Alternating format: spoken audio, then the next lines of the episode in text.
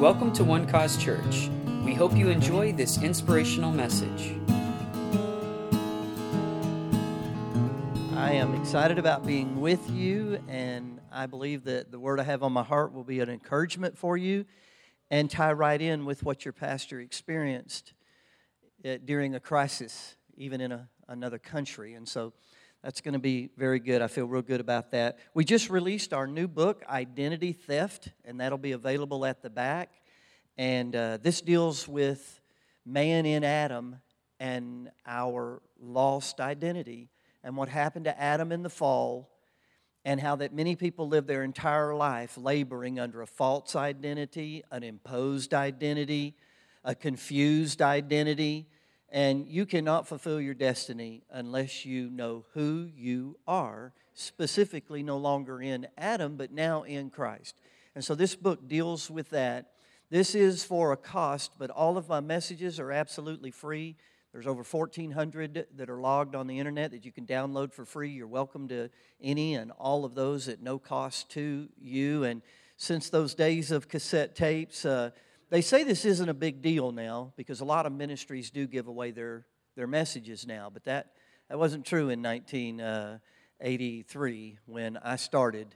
And uh, we've given away now over 50 million messages absolutely free. So it's a joy to, to serve you in that capacity. I'd just like to give this book away to anybody that would really want it. That first one up, only one up, that's the guy I want to give it to right there. God bless you. Awesome. All right, if you have your digital Bibles or your hard copy, let's go to Romans chapter 8. And I want to share on the subject of condemnation and how that we are free from condemnation and how that God is not the author of any condemnation, any wrath in the earth right now, or punishment in the earth. And there are a lot of things going on around the world where, unfortunately, even God's people are confused and they think God's the author of all these tragedies. God's the author of all these earthquakes. And God's the author, and He's punishing nations, and He's punishing people, and pouring out wrath and curses because of our sin and things of that nature. And so I want to deal with this as quick as I can. I really believe that I'm going to kickstart a few issues to help you individually, and you're going to have to walk it through, but I'll kickstart it for you. And then, secondly, I'm telling you, you come in contact with people every single day of your life who do not know the goodness of God, who do not understand the cross and the grace of our Lord Jesus Christ. And so you're going to be blessed so that you can be a blessing to everyone you come in contact with. Father, I just thank you that you have freed us from condemnation and that you are a good God. And Lord, I ask you to forgive us, your people, for misrepresenting you, for not knowing your true nature, your true character Thank you, Jesus, for coming and clearing up the muddy water. Thank you for coming and showing us what God's like and how He is and what His personality is. You are the fullness of the Godhead bodily, and we are now complete in you. Thank you, Father, for revealing your nature, your goodness in the person of Jesus, and now by the Holy Spirit in our hearts. Amen and amen. Well, because of time constraints, I like to teach in series. I like to build and grow and, and, and keep pushing into the kingdom of God and issues of the kingdom. I'm not going to be able to do that. So, verses, or excuse me, the book of Romans, chapter 8 is where I want to start, but it starts off with the word therefore. The first word is therefore.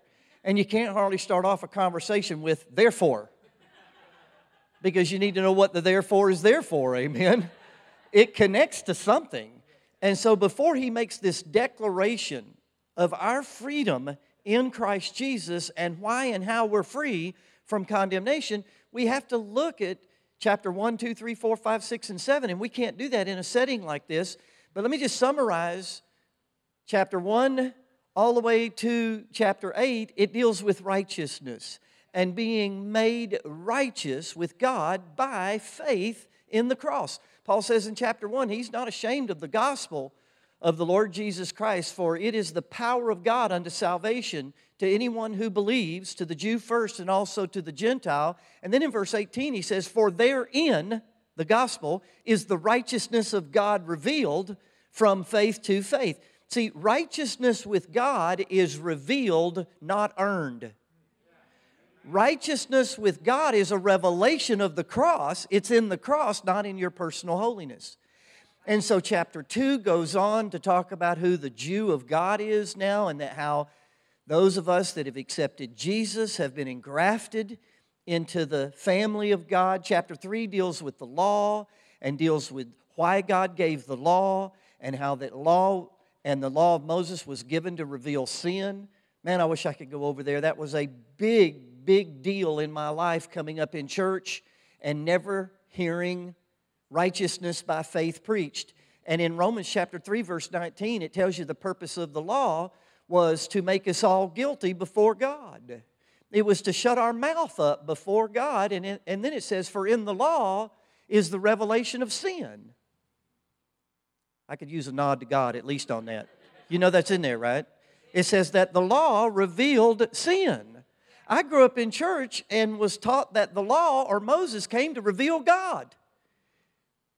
And that's why people have a perverted understanding of God. They think He's mad, He's mean, He's angry. He's killing people, He's making people sick, He's pouring out curses because under the law, all sin was revealed and wrath from heaven was revealed on sin. The purpose of Moses and the law was to make sin known, to reveal sin. Somebody says, Well, why, why is that a good thing? That sounds like a bad thing. No, if you don't know you have sinned, you can't be made righteous now by faith. The purpose of the law was to drive you to Christ, to drive you to faith, and be made right with God by faith, because it should be evident no man can keep the law. And if you're going to be made right with God by the law, you're going to have to be perfect in word, thought, and deed. Anybody need help besides me? Amen. I may be better than anybody. I may be able to keep the law of Moses better than anybody, but who wants to be the best sinner that goes to hell? Amen. All have sinned and come short of the glory of God. We all have sinned in thoughts, we've all sinned in word, and we've all sinned in deed. And the purpose of the law is to reveal sin so that you see you need to be saved. You need God. You're lost and without hope without God. And so the purpose of the law is to reveal sin. Why did Jesus come? Jesus came to reveal God. If you want to know what God looks like, you go to Jesus. If you want to know what's wrong, you go to Moses. If you want to be made right, you better come to Jesus. Hallelujah. The law reveals my sin and shows me I'm messed up and drives me to Jesus, and Jesus, by my faith, clean, cleans me up now and washes me in the blood of the Lamb. I didn't understand those things. And because I was raised in a church that only knew God after Moses, we were sin conscious, and everybody was afraid of God. And everybody thought when they got sick, God made them sick. When they lost a spouse, God took them. If they lost a child, God forbid. I think that's the greatest pain on the planet after pastoring now for over 35 years. The loss of a child seems to be the, the deepest pain that I've experienced helping, helping people. But God's not killing our babies, God's not making us sick, God's not killing our kids, God's not creating all this chaos in the earth. And yet he gets blamed for so much because people do not understand the cross, they do not understand grace, they do not understand the work of Jesus and why Jesus came. And how that Jesus now has made a way for me to be made righteous by faith in the presence of God. And so, chapter 4 goes into the blessedness of a man made right without works. Abraham discovered that a man is made right independent. Boy, I'm still in the introduction. This is not going well. Chapter 4 talks about how Abraham was made righteous before God without works. And that he discovered how a man is blessed independent of personal holiness. And then it talks about David, and it gives David, a man under the law. Abraham was a man before the law of Moses, and he discovered righteousness by faith. David was a man under the law who committed two major transgressions that under the law you couldn't be forgiven. There was no sacrifice for adultery, that could be offered and, and you'd be made right, and there was no sacrifice offered for murder. Am I going too fast? Everybody knows the Bible here tonight? Usually I go a whole lot slower because you got people that have never seen a Bible in a lot of our services. And I'm not being mean about that. I'm saying they, they have no idea what I'm talking about. Are most of you saved? How many of you saved? Okay, that's not all of you. This is not good. How many of you are saved? Revival just broke out. Everybody got saved. David, King David, who's who I'm talking about, this man committed adultery with one of his best friends, Uriah the Hittite, and then had him murdered. And it says in chapter 4 that David discovered the blessedness of being made right with God without works. You need to let that sink in. He discovered under the old covenant law that under the law a man cannot be made right with God. It is impossible. And what I have done is so bad. After the law, there's no hope for me. But he found grace under the old covenant law and received his forgiveness from God and wound up becoming one of the best kings Israel ever had. And so, chapter 5 goes into two men and how Adam got, it, got us into this mess. Only Jesus can get us out of this mess. Chapter 6 talks about how you overcome sin by the death of the old man and the renewing of your mind to the new man. Chapter 7 goes on to talk about how there's no good thing in us, that is to say, our flesh. But how many of you know there is a good thing in you if you're saved? Christ in you, the hope of glory. He's in your spirit man. Amen? And your spirit man is holy. Your spirit man has been made righteous. All right, that's as fast as I could do it. Chapter 8 opens up with the word therefore. Okay, I was hoping to get a better response out of you. the first time I said therefore, blank. When you look at chapter 1, 2, 3, 4, 5, 6, and 7, and you go, therefore, now you're supposed to go, hallelujah. therefore, if any man be in Christ, chapter 8, verse 1, therefore, or there is therefore now no condemnation to those who are in Christ Jesus, who walk not according to the flesh, but according to the Spirit. For the law of the Spirit of life in Christ Jesus has made me free from the law of sin and death. For what the law could not do, in that it was weak through the flesh, God did by sending His own Son in the likeness of sinful flesh, on account of sin, condemn sin in the flesh, that the righteous requirement of the law might be fulfilled in us who do not walk according to the flesh, but according to the Spirit. Now that's heavy and that's exciting. And after all of these years, I cannot read that without just everything within me just truly leaping on the inside. Because Jesus has made me free from condemnation by what he did on the cross. Verse 4 is what makes verse 1 possible. Verse 4, if you'll go back to verse 4, notice it starts off with 3. Where's 4 start? Let's go back to 3. For what the law could not do, in that it was weak through the flesh. What was it that the law, the law of Moses is what it's talking about, what could it not do because of the weakness of my flesh? It could not make me righteous with God. It could show me where I was wrong. It could show me my sin. It could make me guilty before God. It could condemn me so that I wouldn't trust in myself. But because of the weakness of my flesh, I couldn't keep it. Some of you looking at me like maybe you could. No. You and I could not keep it because of the weakness of our flesh. So, what the law could not do, in that it was weak through the flesh. What could it not do? Make me righteous before God. God sent Jesus, listen, and condemned sin in his flesh that the righteousness of the law might be fulfilled in me because I'm not walking after the flesh anymore, but after the Spirit. God took your sin and my sin, God took the sins of the world, listen, and condemned them in the flesh of Jesus. Jesus bore our sins in his body on the tree, that we, being dead to sin, should now live unto righteousness, by whose stripes we are, we are healed. Christ hath redeemed us from the curse of the law, being made a curse for us. As it is written, Cursed is everyone that hangeth on a tree. Jesus didn't die for Jesus. Jesus died for you and me. Jesus had no sin of his own. Whose sin did he have then? Yours and mine. And what did God do? He condemned, He judged, He poured His wrath out. He poured all those curses of the law out on Jesus on the cross.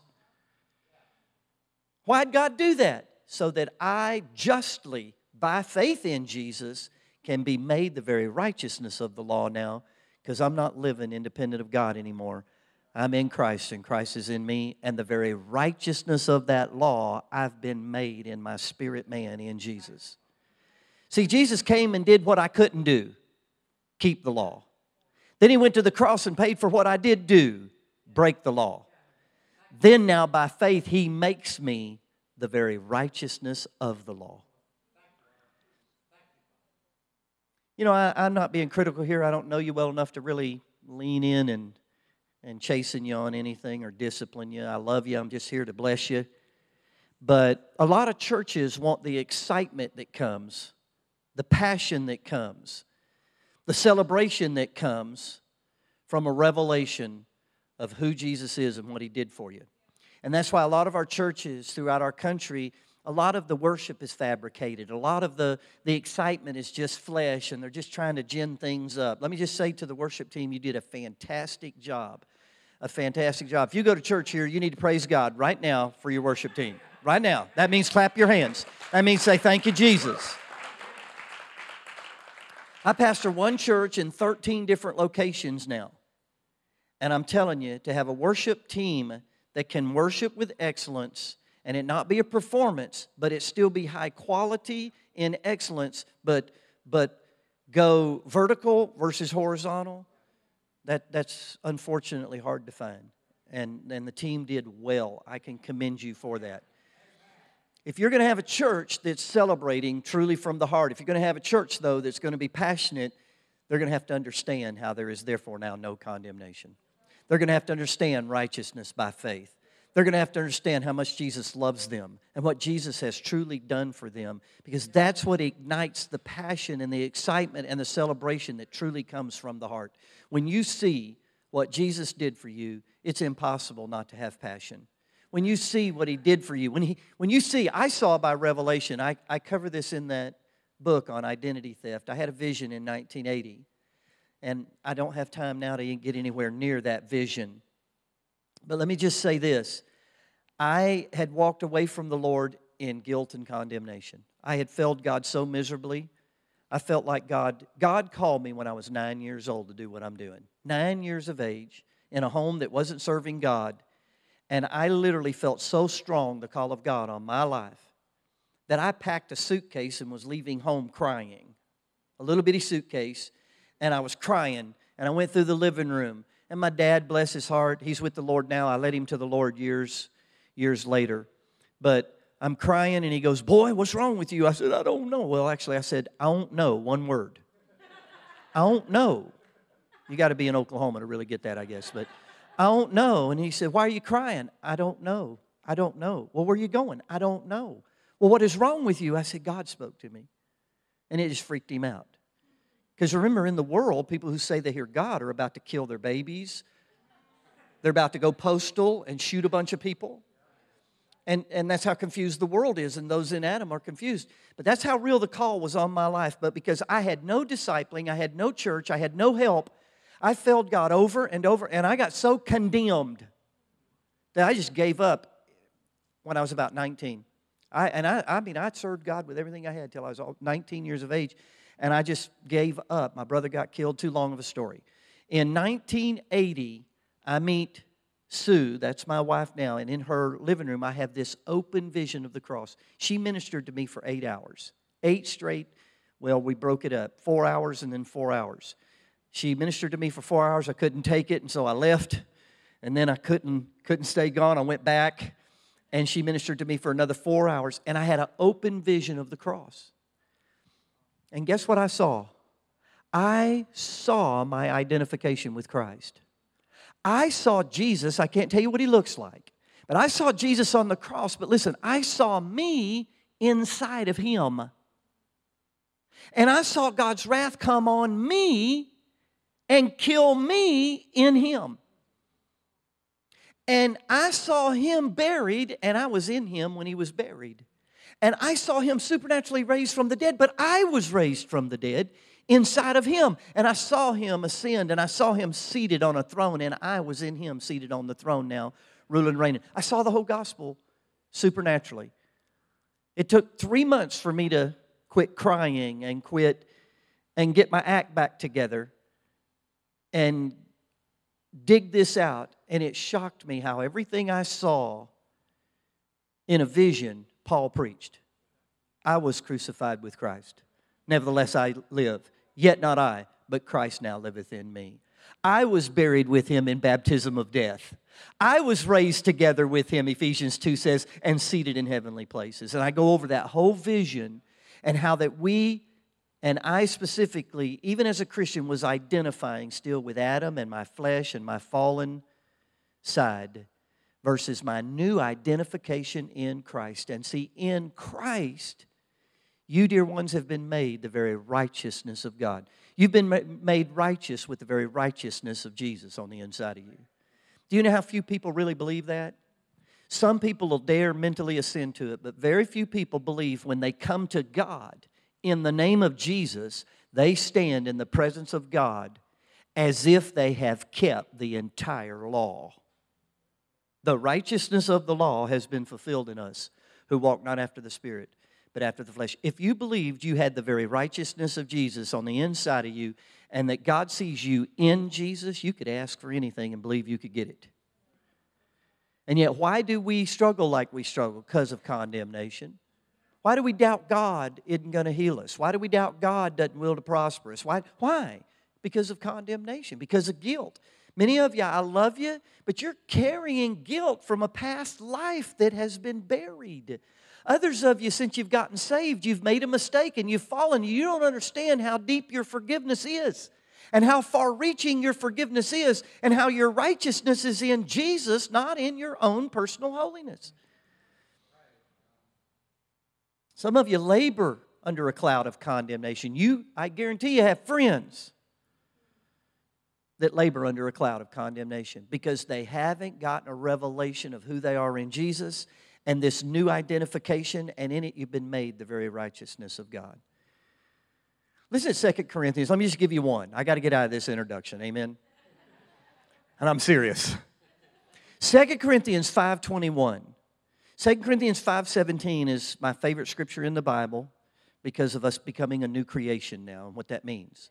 Verse 21 says, For he, that's God, made him, that's Jesus, to be sin for us, who knew no sin, that we might be made the righteousness of God in him. Did everybody see that or hear that? I think they threw it up. They at least threw the reference up. Nope, they threw the scripture up. Good job. Good job. Now, watch this. Jesus did not sin to become sin on the cross. Can I get a witness on that? That's not a good enough witness, young people. Pay attention. No matter what you're hearing and Googling, Jesus did not sin to be made sin on the cross. Whose sin was he made sin with then? Because sin had to be at the cross because Jesus couldn't die if there was no sin involved. Now, I'm in a hurry and, and just, just don't ask me back. That'll solve this problem. But I'm going to say this, and it's going to go over half your heads, but it's the truth. If Jesus hadn't went to the cross and by his free will offered himself a sacrifice for sin, and God the Father make him sin, put your sin in his body, Jesus would still be alive in the body that Mary provided for him on the earth today. He would have never died. Because it's sin that brings death and Jesus had no sin. He would still be alive in the body that Mary provided for him. But we know he died. Historically, we know he died. And biblically, we know he died. There had to be sin there. But he didn't sin to be made sin. God made him sin with whose sin? Your sin and my sin. Now, if Jesus can be made sin without sinning, why can't you and I be made righteous without works? Yeah, you felt I felt it. You felt it. You got it.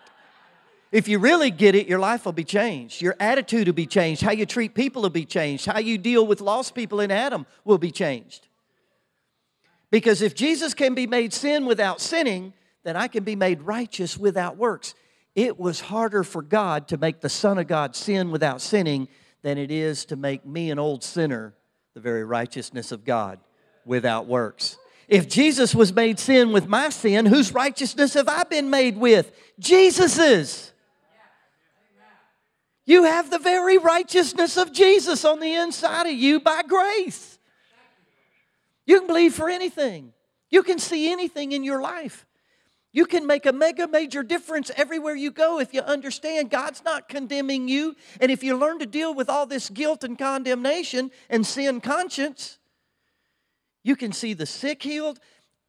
You know, I don't talk about this much. I have a friend that I minister with. He's pretty famous, and he's literally seen, he, he saw his son raised from the dead after being dead for hours. I've seen five people raised from the dead. And you know what? I thought if I ever saw the dead raised, I would think I arrived. And the biggest shock that happened is when I prayed for somebody and they came back from the dead and I didn't feel nothing. I didn't feel any holier. I didn't feel any closer to God. And now when I think about five people being raised from the dead, it depresses me because we ought to be seeing a lot more than that raised from the dead, all of us. And yet, how do you even communicate to the church at large? We can truly see the dead raised if we really knew our new identification and how righteous we are without our works. I'm not saying we don't have personal holiness. I'm not saying we shouldn't live holy lives. I'm not saying any of that. I don't have time to explain all of that. I'm saying my relationship with God is based totally on my faith in the finished work of Jesus. And if Jesus was made sin with all of my sin, I've been made righteous with all of his righteousness. And so when I pray in His name, it's as if He's praying. I can see miracles, and I have hundreds, thousands of miracles because of just righteousness by, by faith. In Romans chapter 5, it parallels Adam with Christ, and it says that all of us were made sinners by one man's sin, Adam's. How many of you kind of know what I'm saying when I say that? You were made sinner not by your personal sins, but by one man's sin. How was you and I made a sinner? We got born into this life. Everybody born human is a sinner. And it wasn't their personal sins that made them a sinner, it was Adam's sin. How many of you honestly understand what I'm saying? Man, that blesses me. Pastor's done a really good job. All right, if I was born into sin by one man's disobedience, Romans chapter 5 says, then it makes perfect sense how to get out of sin. You have to get born out of sin. And if one man got you into sin through first birth, then the second man, the last Adam, can get you out of sin by new birth. When you got born again, you were born again with the very righteousness of Jesus Himself. Man, that blesses me. I'm sorry that I got off on all of this, but I am so glad I came. I needed to hear this. Amen. This is good news. And when you start processing it, when you start living it as a church, it's incredible what it does and what we can see in our communities if we can understand who we are in Christ and begin to practically walk that out. Well, when it says in verse 1, there is therefore now no condemnation, that means God is not condemning any of us. Under the old covenant law, under the law of Moses, God did punish sin. God did pour wrath out. When the law came, have you ever thought about this? Why didn't God give the law to Adam and Eve? Now, don't answer these questions out loud. Let me ask and then answer them. It works better. But I want you to think if the law of Moses was God's plan and it was so good, like what I was brought up under, why didn't God give the law to Adam and Eve?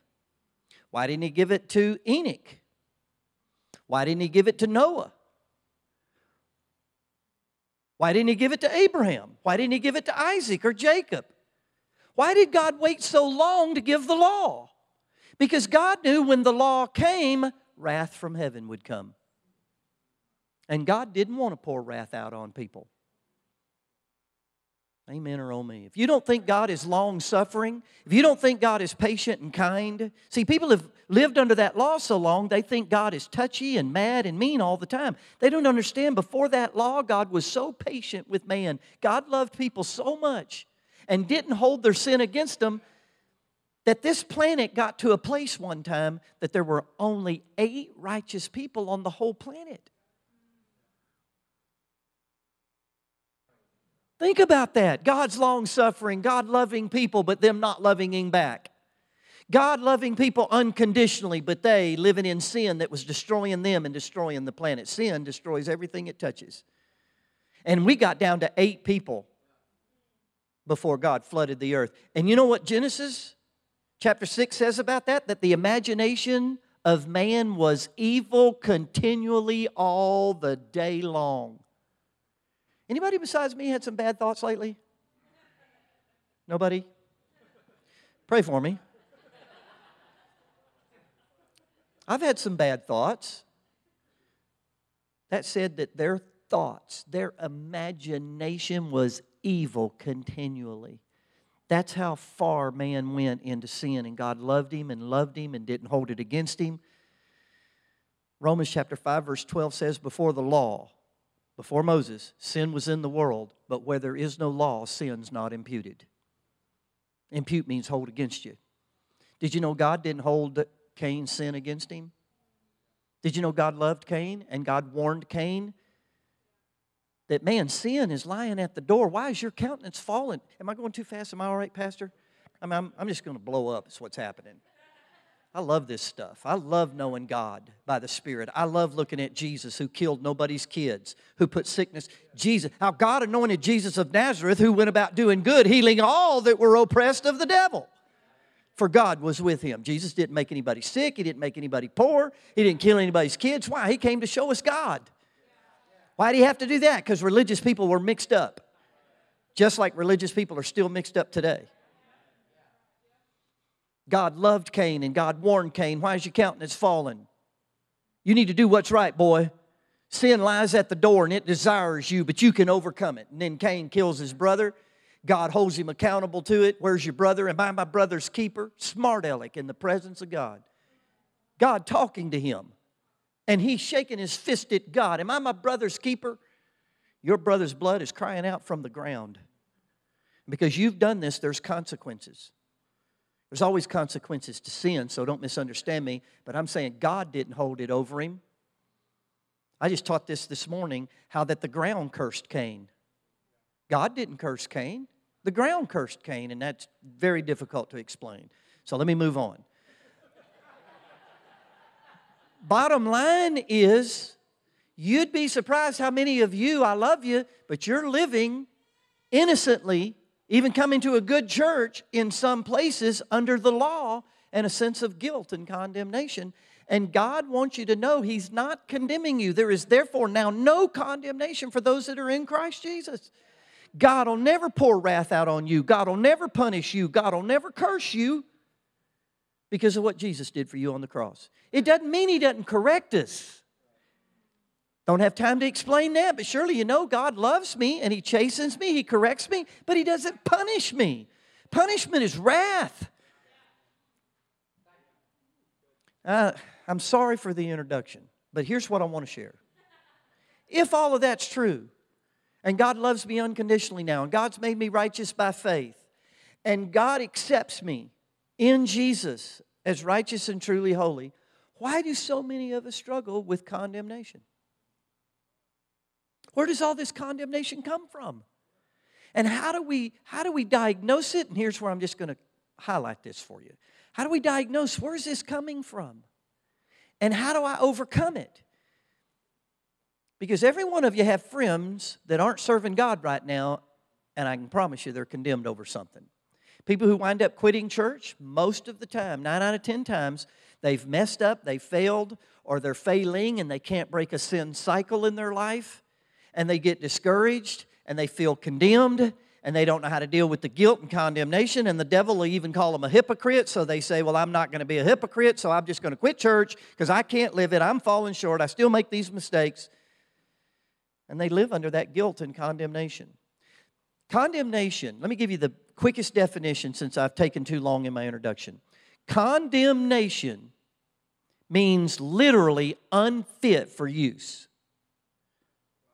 Unfit for use, disqualified for use. When we condemn a building, you can drive around this city and you can find areas in the city where we've condemned buildings. What does that mean? They're unfit for use.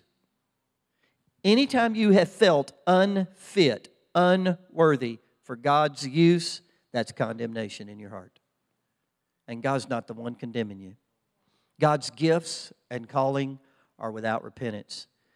God's not forsook you. I don't care how many pieces of stupid you've done. We all do a piece of stupid, even as Christians. And it doesn't get any better when you're a pastor. I mean, I'm doing better than anybody in my church, I think. But I still mess up, right? I'm doing better than I was doing 20 years ago, 30 years ago, 40 years ago for sure. But I still mess up. Anybody else still mess up after you got saved? And you feel guilty and you feel bad and you feel unfit for use. The reason you can't mobilize most churches and get them serving is people will come to church, but they still feel disqualified. They feel like, you know, I'm not worthy. I, I'm not, I'm not fit for use in the children's church or the youth, or on and on I could go. So, where does all this come from? Let me fly through this. There are four sources of condemnation that you're going to have to learn to deal with if you're going to walk with the Lord. If you're going to if you're going to be in this for the long haul because we mess up. This side seems to be responding a little better. More of you messed up on this side. Do you know if I didn't know what I'm fixing to highlight for you, if I didn't know it, I wouldn't have made it in ministry. And today, this ministry is literally reaching millions of people now. And I love Jesus with all of my heart, and I'm transparent as a pastor, and when I mess up, I fess up. So if I didn't know what I'm about to download immediately into you, I probably wouldn't even be in ministry because as I got into ministry and I did see the fruit, everybody say fruit the fruit of holiness in my life because holiness is a fruit. It's a byproduct of what a tree already is.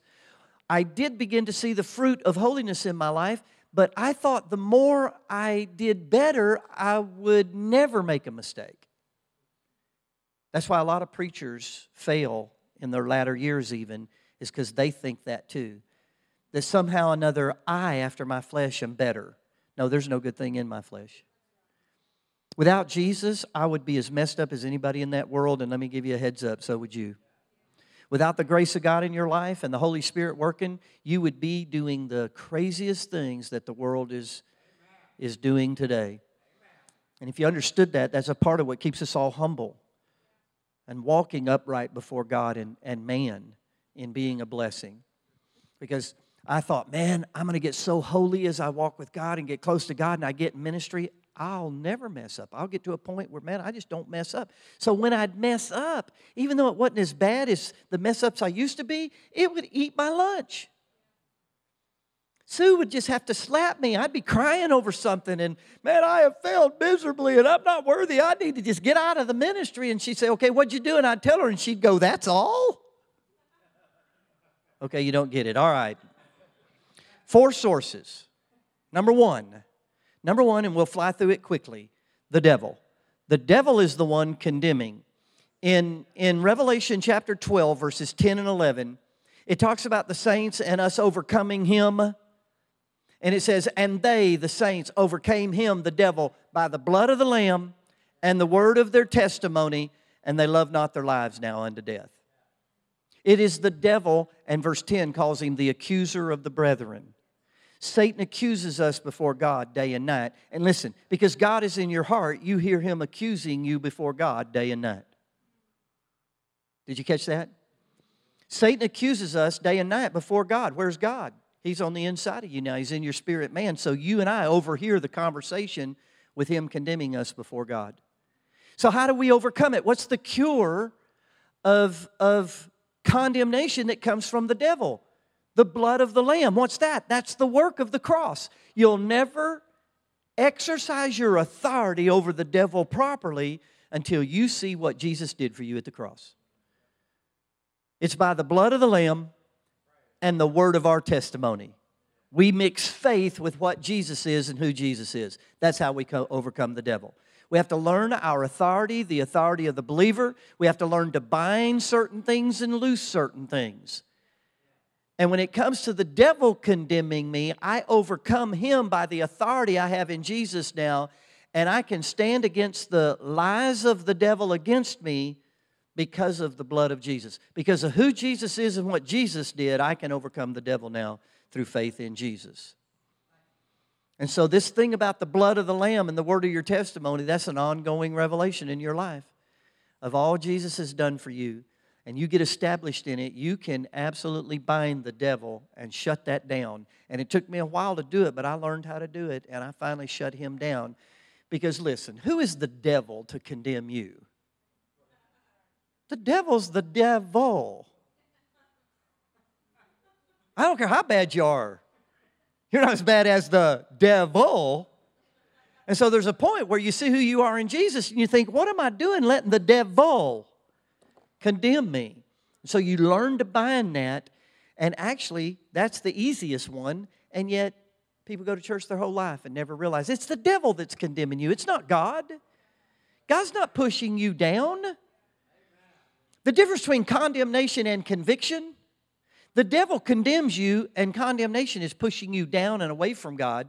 Conviction is God pulling you up and toward Him.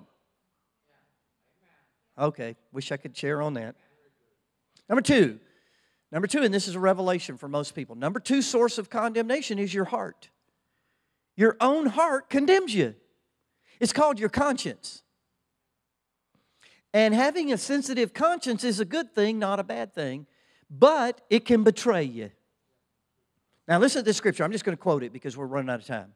In 1 John 3 20, 21, John says, If our heart condemn us, God is greater than our heart and knows all things. If our heart condemn us not, we have confidence toward God. Think about that. That just said it's your heart that's condemning you, your own heart. That's why we assemble together and we, and we develop great church culture. And the family of God is we have to encourage one another when we mess up because our own conscience will be defiled and it'll condemn us before God.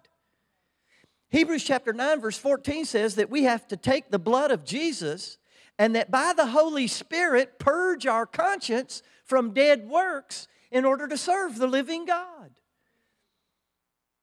If you don't know how to do this, you'll mess up and you'll wind up your own heart condemning you and won't shut up. And it'll drive you away from God, your own conscience. See, what the world does is they're trying to silence their conscience. The world and those in Adam sear their conscience with a hot iron so that they can sin and not feel anything anymore. This is what a serial killer, a, a sociopath does. Is, is you, have to, you have to sear your conscience, and the Bible talks about this. Searing your conscience with a hot iron, and it talks about many being defiled that have done that. See, your conscience is a good thing, but it doesn't know everything. And it'll tell you you're sorry and no good, and I am so glad God's greater than my conscience and knows all things. What does God know that my conscience doesn't know sometimes? Is I am forgiven. God's already forgiven me. I don't have to get Him to forgive me. He's already forgiven me of all sins, past, present, and future tense. That's not enough of you. You know, Jesus bore all of your sins at the cross. I preached this one time, and literally, the leadership got together the vote to shut the meeting down. Because I said God can forgive a sin before you commit it. The bad news is I won the vote. I had to stay. That'll hit you later. Just let that go. They were mad at me because I told the people God can forgive a sin and has forgiven a sin before you even commit it. I don't know if you've thought this out, but when did God forgive us? He forgave us at Calvary. When did He put our sins in the flesh of Jesus? Jesus is not dying for your sin. If you sin today, He's already died.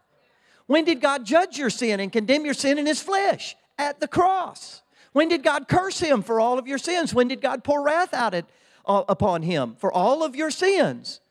2,000 years ago, listen, dear ones, all of our sins are future tense. So don't tell me God can't forgive a sin before you commit it. He forgave you in Jesus 2,000 years. Well, then why did I have to get saved? And, and didn't He forgive me when I got saved? No, you received your forgiveness when you got saved. God didn't forgive you, you received His forgiveness. And so when you sin, or if you sin, your conscience bothers you, you have to know why we repent. There's a controversy, and I don't know if John's on this, we don't get to fellowship. There's a controversy in the church, even among some of my friends. I'm talking about the worldwide church on believers repenting of sin and how that believers don't have to confess any sins. They we're already forgiven. Just like I said, we are already forgiven. But while God's not condemning me for my sin, and while God loves me unconditionally, and while God has extended mercy and forgiveness, when or if I sin, it affects me, it affects my conscience, and I have to go and confess it to receive my forgiveness and Him cleanse me of all unrighteousness. Cleanse my conscience, purge my conscience. If you sin against one another, you need to repent. Sin hurts people. Does God still love you? Absolutely.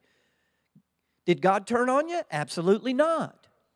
But does sin still hurt people? And does sin still affect our bodies? And does sin still affect our conscience? Absolutely. And so we have to go to the throne and obtain mercy and find grace to help in time of need. And the Holy Spirit purges my conscience. I say, Father, thank you for providing for that. Thank you for judging Jesus for that. But you did not forgive me for all of my sins, even future tense, for me to live in them. Who his own self, 1 Peter 2:24, who his own self bare our sins in his body on the tree, that we being dead to sin should live unto righteousness, by whose stripes we are healed. See, I'm living out my righteousness not to earn anything from God, but to keep Satan at bay, who uses sin to steal, kill, and destroy in my life. So I need to repent, not to get God to love me. He never quit loving me. Not to go to heaven. I'm already seated in heaven. I repent because I need my conscience purged. And God knows what I don't know sometimes is that He loves me unconditionally, is that He's already forgiven me. He's already paid for it. Don't beat myself up. Don't do penance. Do repentance and be washed of it and cleansed of it. And now let's move on. If you don't get this, and it's so sad, people don't listen, and then they make some mistakes and they don't know how to get out of it. And they feel like God's even rejecting them, and He's not. It's your conscience that's bothering you. All right, number three. Number three is others. Others are the source of condemnation in our lives. And I'm not talking about a sci fi movie, others. I'm talking about other people. Amen. I'm talking about our parents sometimes. I'm talking about our kids sometimes. I'm talking about preachers, even innocently, that condemn us. Paul said, Can we? I don't even know when I started. I know I've got to be out of time, so I'm trying to, I'm, I'm getting close. But can we, can we look at a scripture here together, one? Because this one's new to people. Go to Second Corinthians. Second Corinthians. I'm going to share something with you, I promise you, that is going to revolutionize your walk with God and one another. Second Corinthians chapter chapter 7. Look at verse 2. 2 Corinthians 7, verse 2. This is Paul speaking now. Look at what he says. Open your hearts to us. We have wronged no one. We have corrupted no one. We have cheated no one.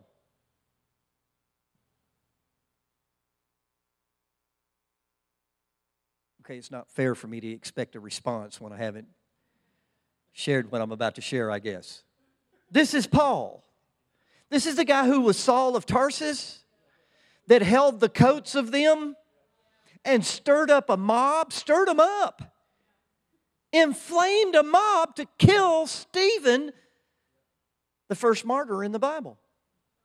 This is a guy, if you read his epistles, he confesses and admits that he imprisoned Christians.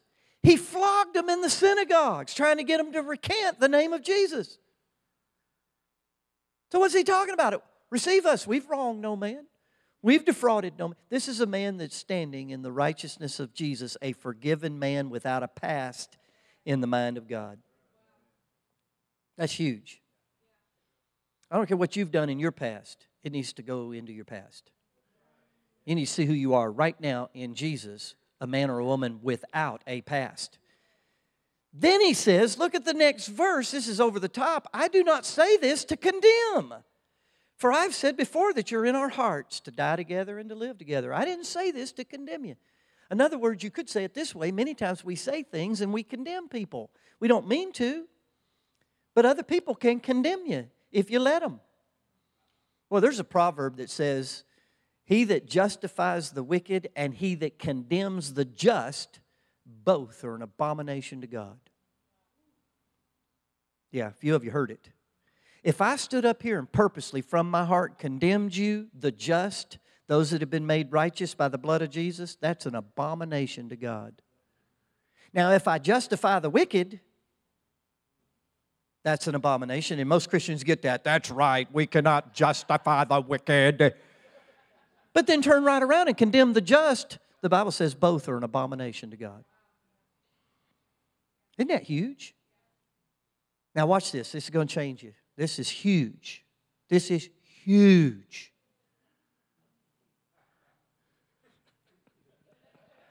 It's sinking in on a couple of you. You're going to love this. This is huge. How do I deal with people condemning me? Because if you're going to live your faith, people are going to try to condemn you. If you're a college student, you're going to be condemned in every class if you live your faith. In the workplace, we're condemned all the time if we want to do what's right. We're called hypocrites all the time. We're called all kinds of names. How do you deal with people condemning you? Because if you let those words, did you know words, the power of life and death are in the tongue, and they that love it shall eat the fruit thereof? Words can get in your heart and mess you up. My parents I, I led both my parents to the Lord. They're in heaven now. But they condemned me. And even when I, my mother condemned me till her dying day. She, she met Jesus and repented to me on her deathbed in tears, never having heard me preach because she was so angry at me because she thought God killed my brother. My brother died, long story, we won't go there. She thought God did it, and religious people told her, under the law, God did it for our sins. And so she's mad at God, and here I'm going all over the world telling everybody how good God is. She was mad at me and condemned me right up to her dying day. How did I deal with that? How did I not let that get in my heart? All right, here we go. Here's the revelation. Isaiah 54. I believe it's Isaiah 54, verse 17. No weapon formed against you shall prosper. And every tongue that rises up in judgment, you shall condemn. For your righteousness is of the Lord, says the Lord. You know what we do? Someone condemns us with their tongue, and we condemn them right back. And that's why many of us are locked into death and can't seem to break out. I've never condemned a human being in my life, but I have condemned a lot of tongues. I've condemned a lot of words. I told my mom she did she'd get mad at me because I wouldn't call. And I, I, finally I just in love said, Well, mom, I why would I call? You're just gonna cuss me out on the phone before it's over with. Amen. I'll call you more if you'll quit cussing me out. I don't know if that makes sense to y'all, but it's a lot easier to call somebody when they quit cussing. You know, all those words. I couldn't condemn my mom. I had to honor my, my parents so I could live long on the earth and things would go well for me. But see, I wouldn't receive the tongue. I wouldn't receive the words. She would call me all kinds of names and I would condemn the tongue. I would say, No, God says I'm this no matter what that tongue says. I condemn that tongue, that weapon that was formed against me. I condemn the words, and I put the word of God and what God says about me in my heart now. I'm telling you, I just changed somebody's life. Maybe they're not here, but I just changed somebody's life right there. Because we don't know how to handle our parents condemning us, employers condemning us, employees, friends condemning us, the world condemning us because we want to live pure lives and we want to teach our children sexual purity. And all you got to do is turn the TV on and you're condemned. You're called intolerant. You're called unloving. You're called all kinds of names. And we got to love those people, but we have to condemn those words and not let them get in our heart. And the church is filled with people with the words of others in their hearts that are condemning them. So they don't witness anymore, they don't share their faith anymore. Man, I'm preaching better than you're responding. No, no, it's my fault, but I'm just saying. That's huge. And then I'll quit with this. I've kept you too long. I love you and just had a lot on my heart for you. The fourth one is the law. The law. And more people are living under the law than they really realize. They're approaching God on the basis of works, legalism, holiness, personal conduct, not even realizing anytime you approach God to earn something from Him, you're approaching Him under law. God, I've done this and done this and done this. Will you heal me now? That's law. God, I've done this and I've done this. Will you bless me now? That's law. And you don't realize how subtle it is and how you just innocently, churches, uh, I see churches innocently coming back under law, not realizing the law is the source of guilt and condemnation in people's lives. As soon as I go, Lord, I've done this and done this and done this, I just subjected myself to guilt and condemnation because no matter what I've done that I consider holiness and worthy of earning something from God, it is a filthy rag in the eyes of God compared to the holiness of Jesus that I have by faith. Amen. Man, I apologize. I have said a lot fast. But this is just huge in people's lives. And it does take time to walk it out, it does take time to explain it. You need to elaborate further on this and further on that. But I'm going to quote one scripture in closing for you Romans chapter 6. Before I quote it, because I said I was going to quit, what is the cure of condemnation that comes from Satan? My identification with Jesus by the blood of the Lamb, the work of the cross, and me adding my testimony. I believe Jesus died and was raised on the third day, and I've confessed him as Lord. That's my testimony. I overcome the devil now. And I stand on the finished work of Christ in my life. That's how I overcome him. How do I cure and how do I overcome guilt that my heart is condemning me? I go to God and I confess my sin to Him and I receive my forgiveness and cleansing. If I sin against a pastor, friend, like Eric, I would confess my fault one to another that I might be healed. I would apologize to him and say, I'm sorry, I, I was wrong there. I'm not saying that to get God to love me now. I'm saying that because when we confess our faults one to another, James 5:16 says, we get healed. I need healed of that. That was wrong, and I need my conscience purged. I'm not going to live the rest of my life with my conscience condemning me for something I did wrong to your pastor. No, I'm going to confess it to your pastor and say, I was wrong. Please forgive me. What if he doesn't forgive me? That's his problem. My heart's healed. My conscience is purged. I made a mistake. I owned it, and I confessed it. So that's the cure there. The cure for others condemning me is I condemn the tongue, not the person. All right, what's the cure for the law and living under law? Romans 6:14 says, "Sin shall not have dominion over you, for you're not under the law, but under grace." I've spent my entire life seeking God. What does it mean to be under grace? How could I spend my whole life and explain very much in our limited time together. This is a journey we're all on. What does it mean to be under grace? What does that really mean? What does it mean, the rhythms of grace in our life?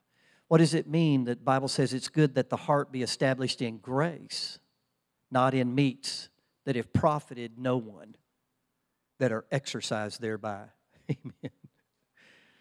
Boy, that's a controversial scripture just came to me. It's like, man, if you're condemning people for eating meat, you're out of line.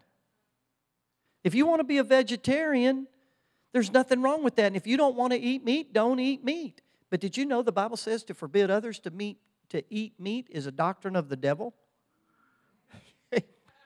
man, this is a bad place to stop. It's like, man, I didn't work my way to the top of the food chain to be a vegetarian. Amen. My point was, it's good that the heart be established in grace, not in the eating or not eating of certain meats. And yet, that's just one example. If you go to most churches, we're caught up in 50 things that really doesn't matter instead of getting the heart established in grace. And what does it mean to come boldly to the throne of grace, not the throne of law, the throne of grace, and obtain mercy? Anybody besides me need mercy? Yeah, we all need mercy. And can you imagine if we were getting it every day, how easy it would be to give it to the world? Amen. Man, I hope I didn't confuse anybody, but I love you. I hope you were blessed. Did you get anything? Amen. Father, I just thank you for your amazing grace. I thank you for the rhythms of grace in my own life. I thank you for the fruit of holiness and that we need to be a holy people, even as you are a holy God. But if we don't understand why holiness and how holiness, we'll get caught up in our own holiness, which is a filthy rag. I don't want to be found, like Paul said, at your appearing and your kingdom in my own righteousness, but in the righteousness that comes through faith in Jesus. Thank you, God, for this church. This community desperately needs the good news.